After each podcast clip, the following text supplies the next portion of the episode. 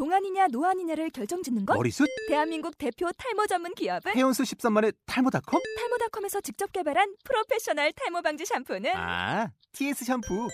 늘어진 두피 모공을 꽉! 단 한 올의 모발까지 꽉! 사용할수록 풍성해지는 나의 모발. 이제 탈모 고민 끝! TS 샴푸. 본 방송은 아이블로그닷컴을 통해서 송출되고 있습니다. 미디어 플랫폼 아이블로그 iblog.com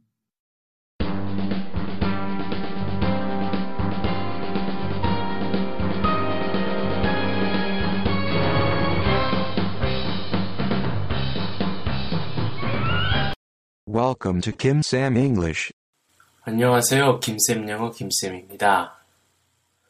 네이버 김쌤 영어 블로그에 있는 글을 김쌤이 직접 읽어드리면 더욱 유익할 것이라 생각하고 이렇게 녹음 파일을 올립니다. 오늘 주제는 나이가 많아도 이중 언어가 가능한 이유. 나이가 많아도 이중 언어가 가능한 이유입니다.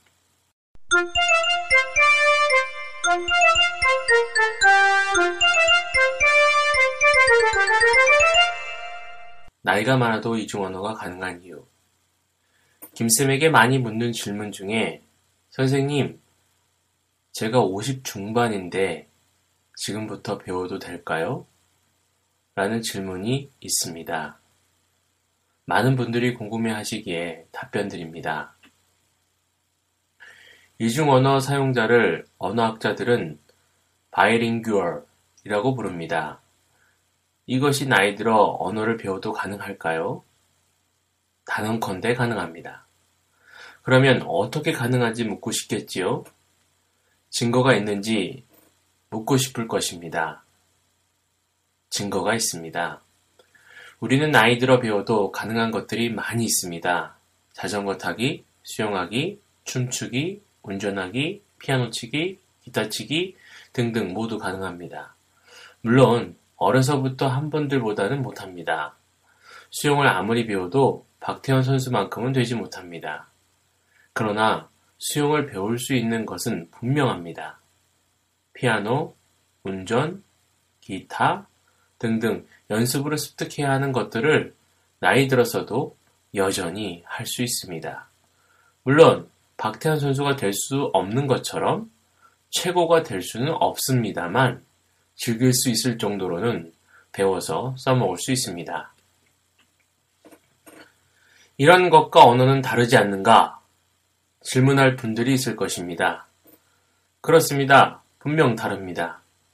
그러나 단언컨대 이런 것보다 언어 배우는 것이 더 쉽다고 말씀드리고 싶습니다. 이게 무슨 말입니까? 운전을 배우기 전에는 운전을 전혀 해본 적이 없었고, 수영을 배우기 전에는 수영을 해본 적이 없었고, 피아노를 배우기 전에는 피아노를 쳐본 적이 없었습니다. 그런데 언어는 어떻습니까? 영어를 배우기 전에 국어라는 언어를 배웠고 사용하고 있습니다. 언어라는 측면에서 우리는 이미 언어를 사용하고 있기에 다른 어떤 것보다도 쉽다고 말씀드리고 싶습니다. 그러면 왜 학교에서 십수년을 배웠는데도 어려울까요? 위에 언급한 자전거 타기, 수영하기, 춤추기, 운전하기, 피아노 치기, 기타 치기 배우는 것과 언어를 배우는 것 사이에는 엄청난 차이점이 있기 때문입니다. 그것이 무엇입니까? 수영, 운전, 피아노 이런 것들은 학습자의 학습 행동이 눈에 보입니다. 그러니 가르치는 교사가 잘못된 부분을 볼 수 있고 그 부분은 바로 교정이 가능합니다. 그런데 언어는 어떻습니까? 우리 눈에 보이지 않는 뇌에서 일어나는 일입니다. 입에서 같은 발음이 나와도 네이티브가 말할 때 느끼는 I am happy와 외워서 말하는 I am happy는 다른 것입니다. 그 다른 점을 교사가 알 수 없고 그래서 교정이 불가능합니다. 이 점이 십수년을 배웠어도 잘못된 곳을 교정받을 수 없었던 이유입니다. 네이티브와 같은 방식으로 생각하게 만드는 것이 언어 학습의 핵심입니다. 그런데 네이티브 뇌속이 보이지 않고 학습자의 뇌속도 보이지 않기 때문에 피아노나 수영, 운전처럼 잘못된 부분을 바로 교정해 줄 수도 학습자가 따라 할 수도 없었던 것입니다. 그래서 자신이 제대로 되고 있는지조차도 모른 채 무턱대고 십수년간 외우는 외로운 고행길을 걸었고 그 결과로 쓴 고배를 마실 수밖에 없었던 것입니다. 왜 이런 일을 지금까지 학교에서 바로잡지 못했을까요? 그것은 지금의 영어를 가르치는 잘못된 방법 때문입니다. 영어의 원문을 놓고 국어로 해석을 잘하면 잘한다고 하는 현재 영어 교육 시스템이 문제입니다. 왜 그렇습니까? 국어로 해석을 하는 것은 국어로 표현하는 것을 의미하고 국어로 표현하는 것은 국어식 사고방식의 표현이지 영어식 사고방식의 표현이 아닙니다. 그러면 어떻게 해야 하였습니까? 영어를 국어로 바꾸는 것이 아니고 국어를 영어로 바꾸는 연습을 해야 했던 것입니다. 영어로 표현하는 연습을 해야 영어식 사고방식을 익히는 것이지요. 그러면 학교에서 영작이나 영어로 말하기를 전혀 안 가르쳤다는 말입니까? 김쌤은 그렇다고 생각합니다. 그러면 학교에서 가르치는 영작과 영어 회화는 뭐란 말입니까? 학교에서 영어로 표현하는 것은 영어 문장을 외워서 영어 한 문장이 하나의 외래어 낱말처럼 인식하여 사용할 수 있도록 하는 데 있습니다. 이것을 소위 통문장 영어라고 합니다. 이것이 왜 영작이 아닐까요? 그 이유는 우리가 국어를 말하는 것과 비교해 보면 쉽게 알 수 있습니다. 우리는 나는 너를 좋아한다 라는 문장을 무수히 많은 말로 변형이 가능합니다. 그런데 영어를 통문장으로 하나의 외래어처럼 외우게 되면 이렇게 되지 않습니다. 그래서 How are you? 라고 물어보면 언제나 자동으로 I'm fine 만 입에서 나오게 되는 것입니다. 할머니는 어떠시니? 라는 말을 해보라고 하면 쉽게 How is your grandmother? 이 빨리 나오지 않는 이유입니다. I'm happy 라는 대답은 무슨 질문에 대한 대답인지도 빨리 떠오르지 않습니다. 이 대답이 나오려면 How are you? 로 물어보면 되는 것이지요. 이처럼 통문장으로 외워서 사용하는 말은 응용해서 말할 수 없고 사실상 국어나 다를 바 없는 발음만 영어인 국어입니다. 가진 노력으로 이처럼 외운 문장들이 많으면 시험 성적이나 회화가 어느 정도 발전이 있을지는 몰라도 여전히 답답함에 눈물을 흘리게 됩니다.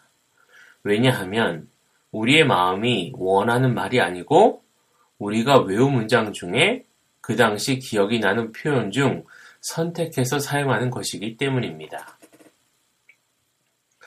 그러면 어쩌라는 말입니까? 김쌤은 그 부분을 찾고자 지난 24년간 외기를 걸어왔습니다. 영어를 아기처럼 쉽게 습득하는 방법을 찾아 별의별 방법들을 시도하였고 그 결과 모국어법과 문답영작이라는 열쇠를 찾았습니다. 모국어법은 네이티브들도 모르는 그들의 사고방식을 말하며 문답 영작은 그 사고방식을 체득하는 방법입니다. 쉽게 말하자면 모국어법은 한글 타자를 할 때 한글 자모 구성 원리에 해당이 됩니다. 한글은 초성 더하기 중성 더하기 종성입니다. 예를 들어 김자를 친다고 하면 기역 더하기 이 더하기 미음입니다. 그런데 이것을 안다고 해서 바로 한글 타자를 할 수는 없습니다. 왜냐하면 키보드를 익혀야 하기 때문입니다. 그 키보드를 익히는 방법으로 우리가 쓰는 것이 바로 한글 타자 연습 프로그램입니다. 김쌤은 한매 타자 연습 프로그램으로 한글 타자를 익혔습니다. 이 한글 타자 연습 프로그램에 해당하는 것이 바로 문답 영작입니다. 그러면 문답 영작으로 정말 바이랭규얼이 될 수 있습니까? 단언컨대 됩니다. 어떻게 될 수 있다고 말할 수 있습니까? 여러분의 스마트폰을 보십시오. 같은 9개의 버튼 키보드로 천지인 한글도 타이핑하고 다른 방식의 한글도 타이핑하지 않습니까? 우리는 한글 키보드로 영문 타자 연습을 하면 영문도 자판을 보지 않고 칠 수 있게 됩니다. 물론 한글 연습을 더 많이 했기에 한글 타자가 더 빠를 수는 있겠지만 한글 타자를 빨리 친다고 해서 영문 타자를 못 치게 되는 것은 전혀 아닙니다. 오히려 더 잘 칠 수 있습니다. 이렇게 우리의 뇌는 같은 사물을 연습을 통해 다르게 바라볼 수 있는 능력이 있습니다. 영문 타자를 칠 때는 한글 타자 자판이 전혀 떠오르지 않고 칠 수 있습니다. 또한 한글 타자 할 때에도 영문 자판이 전혀 떠오르지 않습니다. 그런데 우리가 학교에서 배운 영작은 어떻습니까? 한글을 떠올리고 외운 영어로 말하라고 합니다. 이게 될까요? 절대로 될 수가 없습니다. 이것은 한글 키보드를 주고서 영타를 치라고 하는 것과 같습니다. 처음 영타를 치는 분은 불가능할 것입니다. 영어 자판을 익히고 나면 한글만 적혀 있는 키보드를 줘도 문제없이 칠 수 있습니다. 그러나 처음 영타를 치는 분에게 한글만 적혀 있는 키보드를 주고 영타를 치라고 하면 불가능합니다. 그분은 기억을 눌러보고 R, 이 쳐지는 것을 관찰한 후에 R을 누르려면 기억을 친다 라고 외워서 치려고 할 것입니다. 그런데 이렇게 한번 해보시면 아시겠지만 절대로 기억을 떠올리며 R을 자연스럽게 칠 수는 없습니다. 왜 그렇습니까? 기억과 R, 이 발음이 다른데 같은 기억 장소에 함께 있을 수 없기 때문입니다. 이러한 현상을 우리는 컴퓨터 시스템에서도 볼 수 있습니다. 두 개의 정보가 같은 기억 장소에 저장하게 되면 메모리 충돌이 일어나서 시스템이 멈춰버립니다. 컴퓨터는 인간이 만든 것이라 아들이 아버지를 닮는 것처럼 인간을 닮은 것입니다. 그래서 한글과 영어를 일대일 대응해서 외워도 말하기가 어려운 것입니다. 왜냐하면 다른 발음인데 같은 의미를 가질 수 없기 때문입니다. 같은 뇌세포에 기억될 수 없기에 혼돈이 오게 되어 있습니다. 그러면 어떻게 해야 합니까? 이미지나 느낌은 음성이 아닙니다. 그래서 이미지나 느낌은 음성과 연결이 될 수 있습니다. 붕 하면 비행기가 저절로 떠오르는 것과 같습니다. 바나나 하면 저절로 노란 바나나의 이미지가 떠오르지 않습니까? 이렇듯 음성과 느낌은 연결이 될 수 있습니다. 이것은 키보드와 자음 모음의 음성이 연결될 수 있는 것과 같습니다. 따라서 영어 단어와 국어를 연결하는 것이 아니고 영어 단어와 느낌 또는 이미지를 연결해야 합니다. 이 연결하는 연습을 하는 것이 바로 문답 영작입니다. 혹자는 이렇게 말합니다.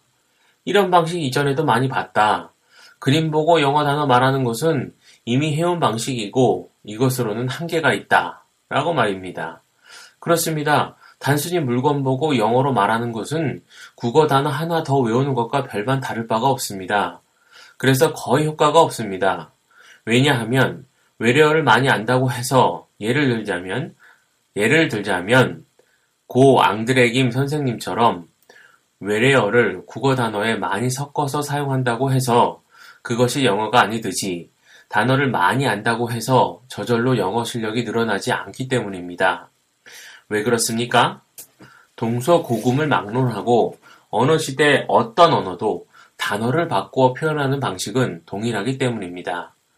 영어를 잘 하려면 서두에서 말한 바대로 네이티브와 같은 방식으로 말을 해야 하는데 단지 단어를 바꾸는 것은 영어와 국어의 차이점이 아니기 때문입니다. 그래서 단지 단어를 많이 외우는 것만으로는 네이티브의 사고방식을 알 수 없기에 이미지와 단어를 연결하는 연습만으로는 영어라는 언어를 습득할 수 없습니다. 다만 유사한 말하기 시스템을 갖고 있는 일본어는 가능합니다. 독일어를 사용하는 분들이 이 방식으로 영어도 가능하고 불어도 가능합니다. 그러나 국어나 일본어를 모국어로 사용하는 분들이 단지 영어 단어를 많이 외운다고 해서 영어를 습득할 수는 없습니다. 그러면 문답 영작은 가능한 이유는 무엇입니까? 문답 영작은 네이티브의 사고 방식을 트레이닝하게 해줍니다. 국어와 영어의 시스템적으로 다른 점은 국어는 어순에 상관없이 말할 수 있는 언어이고 영어는 그렇지 않다는 점입니다. 국어는 영어에는 없는 조사와 어미가 있고 이 조사와 어미를 사용하여 수만 가지 다양한 문장들을 만들어내는 것입니다. 반면 영어에는 조사와 어미가 없습니다. 그러면 무엇이 있습니까? 우리는 그다지 중요하지 않게 생각하는 어순이 있습니다. 영어의 어순은 방금 전 단어 덧붙여 설명하기입니다. 이 하나로 모든 문장을 설명할 수 있습니다. 어떻게 그것이 가능한지는 김쌤 영어 모국어법을 읽어보시기 바랍니다. 구글 플레이북스와 리디북스 전자책으로 읽을 수 있고 김쌤 영어 블로그나 김쌤 영어 카페에서 무료로 읽어볼 수 있습니다. 방금 전 단어 덧붙여 설명하기를 혀에 체득시키는 것이 바로 문답 영작입니다. 어떻게 이것이 가능한지는 김쌤 영어 모국어법을 읽어보신 후에 4시간 만에 말문 트이는 동영상 강좌를 듣고 김쌤 영어 블로그에 있는 문답 영작 시즌 3 1회에서 10회까지를 해보시면 알 것입니다. 이 모든 것이 무료입니다. 제가 미친 것일까요? 왜 무료입니까? 김쌤은 24년간 연구 결과가 몇 푼의 금전적 이득으로 인해 폄하되거나 오해받아서 접하지 못하게 되기를 원하지 않기 때문입니다. 공기처럼 소중하지만 무료입니다. 김쌤은 이 글을 읽는 여러분이 상식 넘어 진실을 알게 되기를 바랍니다. 갈릴레오 갈릴레이는 지금은 상식인 지구는 돈다 라는 말을 해서 곤혹을 치룬 사람입니다. 때로는 진실이 상식에 가려서 보이지 않는 때가 있어 왔습니다. 지금 들고 계신 스마트폰 기능을 수십 년 전에 말하였다면 미쳤다는 말을 들었을 것입니다. 수백 톤의 쇳덩어리가 수백 명을 싣고 하늘에 떠 있을 수 있다는 것을 믿을 사람이 조선시대에 있었을까요? 그런데 하늘의 구름은 엔진도 없이 수백 톤의 물을 머금고 떠 있습니다. 그러니 그 많은 비가 내리는 것입니다. 우리는 우리의 상식 때문에 때론 진실을 봐도 모를 수가 있는 것입니다.